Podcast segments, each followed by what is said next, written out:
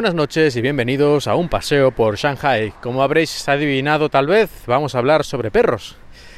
Y es que en los últimos años he ido notando que en Shanghai cada vez hay más perros callejeros. Perros que se reúnen en grupos, en jaurías y que van por ahí, eh, bueno, pues haciendo sus cosas, jugando, buscando comida o lo que sea. Y lo más curioso es que todas las grandes ciudades del mundo, o al menos eso creía yo, tienen su servicio, digamos, de control de animales. Pero aquí yo he preguntado varias veces a varias personas, incluso he intentado buscar por internet, y aquí yo no he encontrado que Shanghai tenga ningún servicio de control de, animales, que serían los encargados de recoger a todos estos perros que van por las calles, perros eh, callejeros, y llevarlos a la perrera municipal. No es que sea una plaga increíble, como sí podría pasar en algunas ciudades ya realmente tercermundistas, donde, bueno, allí hay un descontrol absoluto, aquí no llega a ese nivel, pero un poquito preocupante sí que me parece. Yo pensaba que era solo yo, que me parecía que esto era un poquito, se estaba yendo de madre, pero hace poco otras personas, sin que yo les preguntara, me mencionaron el mismo tema, así que por lo visto es una cosa llamativa. Como suele pasar en estos casos en todos los países, cuando haya algún caso o dos de perros que atacan a niños o esas cosas y los matan o los dejan mal heridos, a lo mejor se empezará a hacer algo.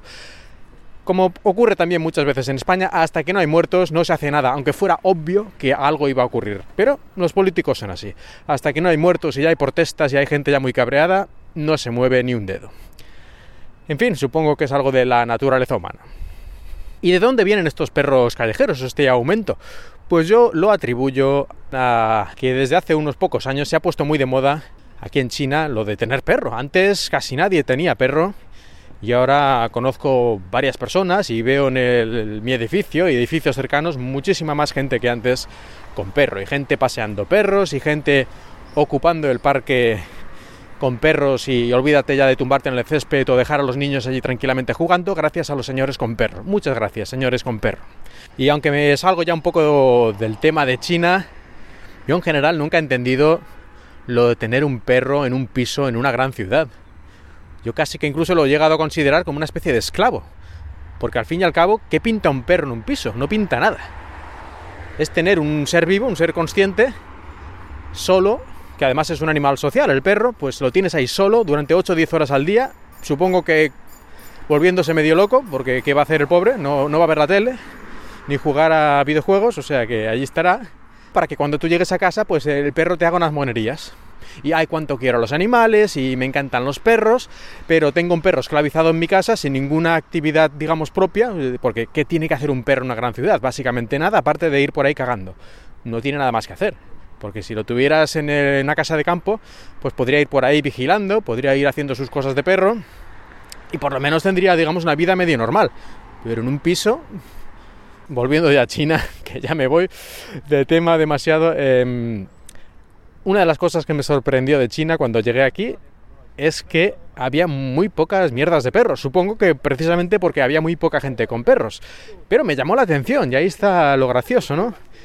Que en España yo ya me había acostumbrado que aquello es un caos. Allí en una calle de 100 metros, en algunas ciudades más que en otras, pero en muchos sitios, barrios normales, vas 100 metros por la calle y te cruzas con una docena de mierdas. Y aquí, cuando llegué, me sorprendió precisamente porque China, que hay gente que se cree que será un lugar más sucio, porque hay más gente o por lo que sea, pues no, aquí precisamente las calles estaban como una patena comparado con otros lugares como puede ser Valencia. Que soy de allí, no sé si alguna vez lo he dicho, pero soy de Valencia, por eso lo menciono. Pero ahora aquí también ya se ha jodido la marrana.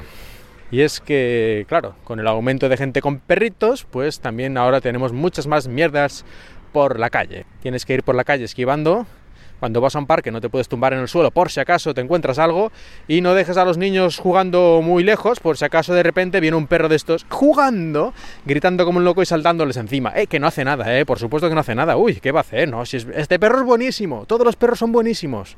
Todos, todos. Luego se te saltan encima gritando como locos con los ojos desorbitados. Estaba solo jugando, claro. Perfecto, bueno, en fin. Lo voy a dejar ya que, que, ya veis que no soy un gran fan de los perros y en realidad a mí me gustan los perros, a pesar de, que parezca que no. A mí el perro en sí como animal es un animal que me gusta mucho. Y yo tendría perros, seguramente si viviera, pues eso, en un lugar adecuado, en el campo, tuviera una casa, un jardín gigante o algo así, pues tendría un perro, porque a mí me parece un animal muy simpático, muy, muy inteligente y que puede aportar mucho, ¿no? A, a una familia. Pero en un piso es que ni se me ocurre, por todo lo que he mencionado antes porque no quiero torturar al perro, ni crear problemas con los vecinos, ni, ni, ni, ninguna de estas cosas. En fin, es que no es un lugar para perros. Pues ala, antes de que me llevan piedras, voy a terminar este episodio un poquito extraño, pero aún así espero que hayáis disfrutado de este paseo por Shanghai.